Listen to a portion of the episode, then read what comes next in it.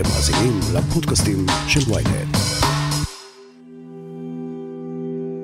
הוא יודע שאני בתיכון, אני מאמין שבן אדם בגיל שלו ובידע שלו ובהבנה שלו מבין שיש פה משהו שהוא לא מתאים ולא ראוי והרבה פעמים שאני בטוח שאני, הגוף שלי שידר, שאני לא מרגיש בנוח עם הסיטואציה אה, ובכל מקרה הוא המשיך. הטרדות מיניות בקהילה הגאה היו תמיד, רק שהן נשארו בחושך, הן הושתקו ולא היה נהוג לדבר עליהן. כאילו מהפכת המיטו חלפה על פני הקהילה הגאה. אלא שבשנים האחרונות יותר ויותר נשים וגברים מתחילים לצאת מהחושך ולספר שהוטרדו מינית. בן אדם מאוד חכם והוא יודע לעשות את המניפולציה המנטלית של הרי אתה לא אמרת לא, אז איך אתה יכול לצייר אותי כאילו אני תוקף אותך. ובעיניי זה היה הקושי הכי קשה פסיכולוגית אצלי.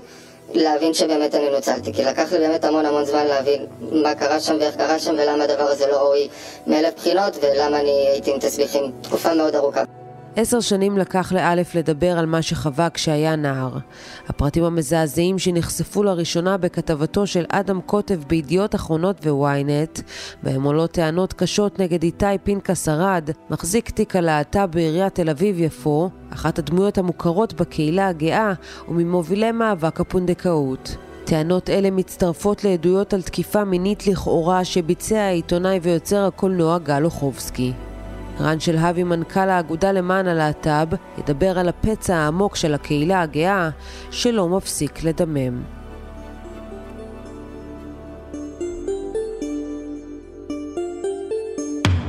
הכותרת, פודקאסט החדשות של ynet עם סיון חילאי. רן, אתה מופתע מהפרשיות שנחשפו בימים האחרונים? אני חייב להגיד שהפרשיות של הימים האחרונים הם בעצם חלק מתוך התעוררות שקיימת בקהילה הגאה בנושא של שיח על פגיעות והטרדות מיניות uh, בתוך הקהילה. וכמו אוכלוסיות נוספות בחברה הישראלית, גם אצלנו לצערי יש הטרדות מיניות. והשוני, uh, אני חושב שזה הרבה שנים לא דובר. ההתעוררות בשיח, ביכולת לשתף דברים, ביכולת לשתף גם דברים קשים, זה תהליך מאוד חשוב ומשמעותי עבורנו. לייצר מרחב בטוח עבור חברי וחברות הקהילה הגאה. ואני חושב שהנקודה הזאת היא, היא נקודה לא קלה עבורנו, כי זה ברמה מסוימת ללכלך או לכבס את הכביסה המלוכלכת אה, בחוץ. אתה אומר לכבס את הכביסה המלוכלכת בחוץ, אבל בסופו של דבר ההטרדות המיניות האלה הן לא שונות ממה שאנחנו שומעים אה, במהפכת המיטו, שפשוט אמרו, זהו, אנחנו לא שומרים את זה יותר בחדרי חדרים. אנחנו מוציאים את זה החוצה, ודווקא פה בקהילה הזאת שאומרת, אנחנו מחבקים את האחר, אנחנו רוצים לתת מקום ותמיכה אחד לשני, כי כל אחד מתמודד באמת עם הסיפור הלא פשוט שלו, דווקא פה נשמר קשר השתיקה הזה. אתה לא חושב שזה קצת... אה, סותר את כל הרעיון של הקהילה הזו בסופו של דבר? אז אני אגיד שהקהילה הגאה היא קהילה שעדיין נאבקת על זכויות. וכקהילה שעדיין נאבקת ומותקפת לפעמים, יש uh, קושי בלפתוח דברים. כי אנחנו מפחדים מה יגידו, ומפחדים באמת uh, להראות הצדדים היותר חשוכים בתוך הקהילה. ואני חושב שהתהליך של כרגע לפתוח את הדברים, נכון, הוא הגיע באיחור, והוא הגיע באיחור בעיקר בגלל שהקהילה הגאה היא, היא קהילה לא שוות זכויות, וכתוצאה מזה התהליכים הם טיפה יותר ארוכים, ו- וחשוב שהתהליכים האלה הגיעו אלינו, וחשוב שבאמת ניצור את זה, ונהיה שם עבור אותם אנשים ש- שזקוקים לכך, ונהיה גב בשבילהם. ופה באמת אני חושב שזה הדבר המשמעותי, זה אוקיי, זה קורה. זה קורה ומגיעים עדויות ויש שיח קהילתי והדבר המרכזי שלא נשתיק את זה, אלא ניתן גב לאלו שנפגעו, ניתן תמיכה, נעזור להם, נאמין להם, נהיה שם בשבילם, על מנת שלייצר אטמוספירה ואווירה שמאפשרת לשיח הזה להיות. ואם אנחנו נאפשר לשיח הזה להיות, ככה אנחנו בסופו של יום גם נמגר. נשנה את הנורמות הקהילתיות ונמגר את הפגיעות וההטרדות מיניות בקהילה. כמה באמת אתה נתקל, אני מניחה שאתה מדבר עם הרבה מאוד אה, נערים ונערות, וכאן באגודה אתם נותנים להם את המקום אה, לכל אחד מהם אה, להתבטא בלי שום אה, מחסום של איזה בית הוא בא ובאיזה דירה הוא גר, ומדברים על מה שקורה ועל החוויה האישית שלהם בתוך התהליך הזה. והשאלה שלי זה, עד כמה אתה באמת נתקל בנערים ונערות שאומרים לך, כן, חוויתי את זה, הוטרדתי מינית. אז יותר מפעם. הרבה יותר מפעם. אנחנו בעצם אה, באגודה מפעילים אה, קו קשב. קו קשב אה, הוא פונה גם לנוער, לצעירים, לאנשים בוגרים, פונה לכל חברי וחברות הקהילה הגאה.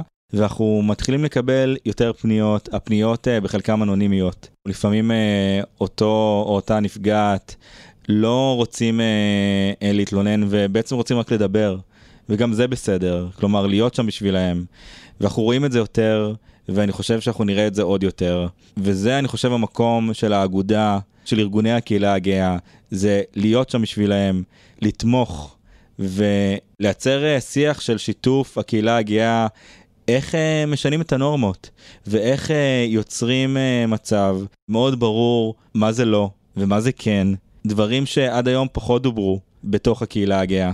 הדבר הזה הוא תהליך, הוא קצת הגיע שנתיים אחרי מיטו, אבל אני חושב שהוא תהליך שהקהילה בשלה אליו.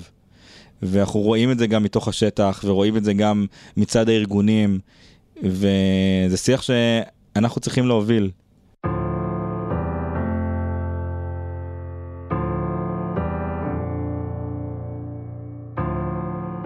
למעשה זה קצת יותר מעשור, אני הייתי פעיל באיגי במהלך השנה הזאת עם אה, מדריכים שבאמת מאוד דאגו לנו ומאוד תמכו ואין לי ספק שאם היו יודעים הם באמת היו נזעקים.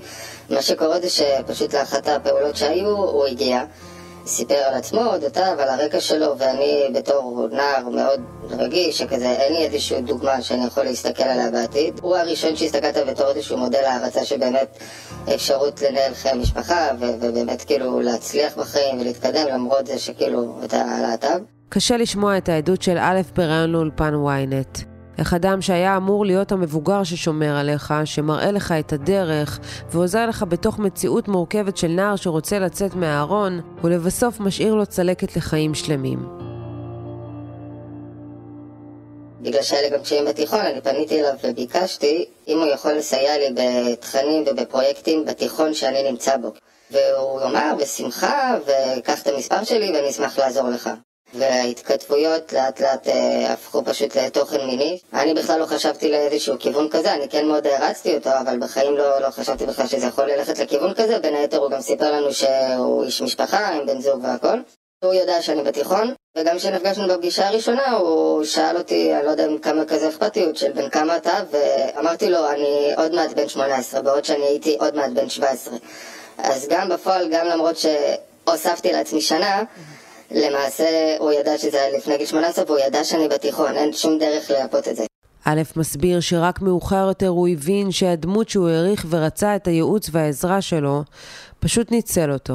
אני מאמין שבן אדם בגיל שלו ובידע שלו ובהבנה שלו מבין שיש פה משהו שהוא לא מתאים ולא ראוי והרבה פעמים שאני בטוח שאני, הגוף שלי שידר, שאני לא מרגיש בנוח עם הסיטואציה ובכל מקרה הוא המשיך, וזה היה פשוט משחק פסיכולוגי. הקושי הוא פה שזה באמת משחק של, אה, זה לא שפשוט היה משהו ברור שלא, ואמרתי לא וזה נפסק, שיכול להיות שזה באמת עוד היה מקל אצלי מנטלית על המצב. בסופו של דבר, בגלל שאתה במערבולת של שתי רגשות מאוד שונים, של מצד אחד, על פניו זה מענה, מצד שני אתה מרגיש שמשהו פה לא נעים ולא נוח, ואתה מרגיש סוג של ניצול. אבל בגלל שאני לא אומר לא, אז לך גם תסביר את זה שזה לא בסדר, כל הסיטואציה. הייתי גם בתקופה עם המון המון חרדות של מה יקרה מאחר והוא באמת לא ישתמש בקונדום בלי לשאול אותי מראש, לא דבר שאמורים לעשות. אני הייתי גם בתקופה מאוד ארוכה עם חרדות שאם יש לי איזושהי מחלת מין שאני עוד לא התחלתי את החיים שלי למעשה.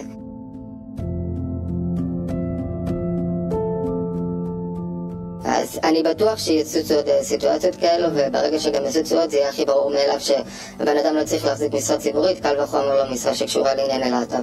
אין איך להגיד, להסתכל לבן אדם כזה בעיניים שהוא יודע את הדברים שהוא עשה, והוא יודע בדיוק את הדברים שעשה, ובגלל שגם מדובר ספציפית על משהו של קהילה, ובגלל שהוא כבן אדם היה תמיד זה הקול הראשון, שכל פעם שיש איזשהו טיפת נימת הסתה מאיזשהו רב או איזשהו גורם, הוא הראשון שהיה קופץ, ו... ובסופו של דבר יש כמובן את העניין של אה, להביא דוגמה. למה ההתעוררות הזאת קורית דווקא עכשיו לדעתך?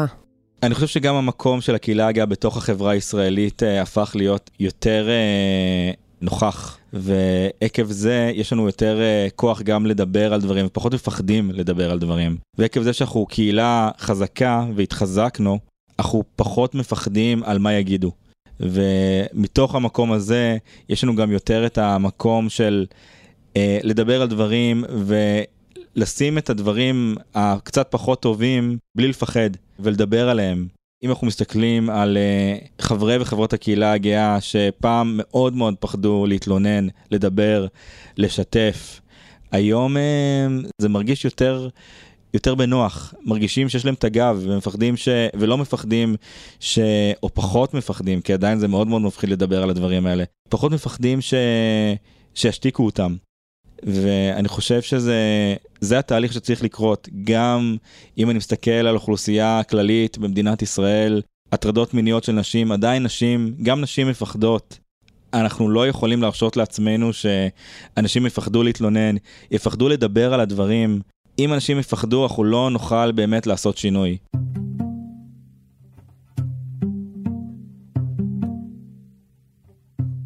וזה באמת חשוב, באמת אה, לפרוק מהלב, וזה כנראה עושה להם טוב אה, בהרגשה לבוא ולספר את מה שהם חוו, אבל בסופו של דבר, כשהדבר הזה לא מגיע לכדי uh, טיפול של המשטרה, יכול להיות שאותו אדם שפגע מינית בנער או נערה, יכול אחרי זה לפגוע בכאלה נוספים. ועכשיו אנחנו כבר מבינים שאתמול גם הפרשה של גל אוחובסקי הגיעה לפתחה של המשטרה, ועכשיו נפתחה חקירה באופן... באופן אה, רשמי, אולי דווקא להביא את זה לכותרות, להביא את זה לפתח אה, משטרת ישראל שתטפל בזה ברמה החוקתית, זה מה שיגרום לאחרים להירתע ולהבהיר, זה קורה וזה לא צריך לקרות.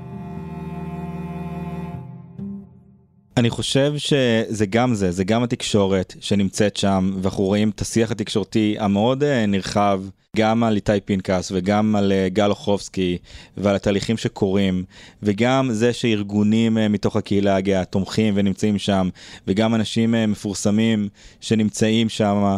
נכון, יש לנו עוד דרך לעשות, ו... והשיח הקהילתי ש... שנוצר, הוא עדיין, אנחנו לא, באותה, אנחנו לא בנקודה שאנחנו רוצים להיות. אבל אני חושב שעצם זה שהארגונים הביעו בצורה מאוד נחרצת שהם נמצאים יחד עם, ה, עם הנפגעים ומאמינים להם ותומכים בהם ושהתקשורת שמה והיא נמצאת אה, בנקודה שיחד עם הקורבנות, עם הנפגעים וזה מה שבסופו של יום יגרום להם להרגיש בנוח ולדבר ולשתף וזאת הדרך. אתה אומר שעם השנים אה, הגיעו לך עוד ועוד עדויות והמספר באמת אה, עלה בזמן האחרון. עד כמה זה נפוץ? דבר ראשון, אני לא חושב שיש יותר הטרדות מיניות בקהילה הגאה מאשר באוכלוסייה הכללית. אני חושב שעיקר ההבדל זה שפחות התלוננו ופחות זה דובר. ואני חושב שזה גם השוני שיש אה, בקהילה הגאה. בחודשים או בתקופה האחרונה, שיותר מדברים על זה. ויותר מרגישים בנוח ויותר גם מבינים שרגע, הוטרדתי מינית. כלומר, גם העניין הזה של להבין שהוטרדתי מינית ו- ולהבין שאני צריך לעשות עם זה משהו, או יכול לדבר על זה, זה, זה נקודה משמעותית. השיח לא היה מדובר בתוך הקהילה הגאה, אנשים אה, לא רצו לדבר על הדברים כי פחדו, פחדו לפגוע במאבק, פחדו לפגוע בקהילה הגאה, ואני חושב שזה אה, נקודה שהרבה אנשים הבינו עכשיו, שהם צריכים לדבר על זה, וצריכים לפתוח את הדברים, וצריכים להבין שכל עדות היא מאירה עוד פינה חשוכה בקהילה שלנו, וזה יוצר מרחב בטוח בקהילה שלנו, וזה מה שצריך לעשות. אני רוצה רגע להתמקד איתך בשתי הפרשיות האלה, גל אוחובסקי וגם אה, איתי פנקס ארד, שתי דמויות באמת כל כך משמעו, משמעותיות בקהילה, של אנשים שליוו נערים ונערות ועזרו להם להתמודד עם היציאה מהארון, ודווקא על שני האנשים האלה אנחנו שומעים עדויות מזעזעות. מה אתה חושב על זה? אני לא, אני מרגיש שאין לי מספיק את, ה, את הפרטים על, על כל אחד מהמקרים כדי שאני אביע דעה על המקרה. אני חושב שבעיקר אנחנו צריכים להתייחס אה, לשיח שזה יוצר. והשיח שזה יוצר בתוך הקהילה הגאה, נכון, זה זעזוע. זה זעזוע ש, שאנשים בולטים בקהילה הגאה נמצאים כרגע בנקודה, בנקודה קשה. אבל הנקודה המרכזית היא ש, שצריך לדבר. וצריך uh, באמת לייצר את השיח גם ש, שהשיח הוא לא קל. וזה הנקודה המרכזית שאני רוצה שניקח מפה. אנחנו שמענו הרבה ביקורת של אנשים שאמרו שבגלל שאלה שתי דמויות כל כך דומיננטיות, אז דווקא בכירים בקהילה הגאה חיבקו אותם ולא לא ממש תקפו ויצאו נגד וגינו את, ה, את העדויות אה, ואת מה שטענו שאותם אה, שני אנשים עשו. ואני רוצה לשאול אותך, אולי מישהו היה צריך פה להגיד, הדבר הזה לא היה צריך להיעשות, לא משנה באיזה אנשים מדובר, כי בוא, כשזה היה אנשים אה, אחרים, אייל גולן, כשאז הייתה הפרשייה שלו, אף אחד לא חיבק אותו, אף אחד לא אמר, רגע, נחכה שתתגלה האמת. ודווקא פה, שיש שתי דמויות שהן מוכרות ומוערכות, אז מחכים ומפקפקים בעדויות. אז אני חייב להגיד שאני לא כל כך מסכים עם האמירה הזאת, וגם אני אגיד שאני גם לא אוהב את המונח בכירים בקהילה, כי מי הם בכירים בקהילה? אני יכול להגיד לכם שארגוני הקהילה הגאה כבר ביום הראשון פרסמו הודעות גם לתקשורת, הודעות מאוד נחרצות שתומכות ב, באנשים שנפגעו ונגד אה, באמת מקרי האלימות. אני יכול להגיד לך, הארגונים הם שם. יכול להיות שהיו אנשים שלא הגיבו, אבל בסופו של יום ארגוני הקהילה הגאה, האגודה למען הלהט"ב, דיברנו על זה, חשוב לנו, חשוב לנו להוביל את השיח לאיך שאנחנו חושבים שהוא צריך להיות. אנחנו מאוד שם ואנחנו תומכים ומאמינים ומחזקים את הנפגעים כי השיח הזה הוא שיח שיוצר שינוי בתוך הקהילה הגאה, וחשוב לנו להיות שם בשבילהם, וחשוב לנו שאנשים ירגישו בנוח לדבר על הדברים, ולא לפחד. מה היית אומר באמת לאלה שמפחדים? אז הייתי אומר דבר ראשון, שזה לא קל, וברור לי שלדבר על זה זה מפחיד, אבל להגיד להם שאנחנו פה, והם לא לבד, והאגודה גם מפעילה את הקו הסיוע יש עם מי לדבר, וגם מרכזי הסיוע לנפגעי ונפגעות תקיפה מינית, גם שם בשבילהם, וגם בכלל ארגוני הקהילה הגאה. אנחנו פה, ואנחנו נעבור על זה ביחד, וכל מי שזקוקה לעזרה, לסיוע, ל- ל- לשאלה, אנחנו פה בשביל זה, ואנחנו איתם ביחד. אנחנו עוברים את הימים האלה תוך כדי טירוף של uh, מה שקרה עם הפריצה, uh, פריצת הסייבר uh, לאתר אטרף, ועולה השאלה, האם דווקא הדבר הזה יהיה איזושהי פריצת דרך אה, למשהו חדש, לדרך אה, פעולה אחרת לצעירים וצעירות שאולי עד עכשיו חששו והיו בתוך כל האפליקציות האלה בשמות אה, שהם לא שלהם. ויחד עם כל ההטרדות המיניות האלה יבינו שבאמת, כמו שאמרת, אפשר לעשות אה, אה, מין שהוא בטוח ואפשר לעשות את זה בצורה הנכונה. ואין מה לפחד, ואפשר לצאת אל האור ולדבר על הכל. אולי נצא לאיזושהי דרך חדשה מכל המערבולת הזאת. תראי, אני חושב שאטרף והפרשיות הם דברים שונים.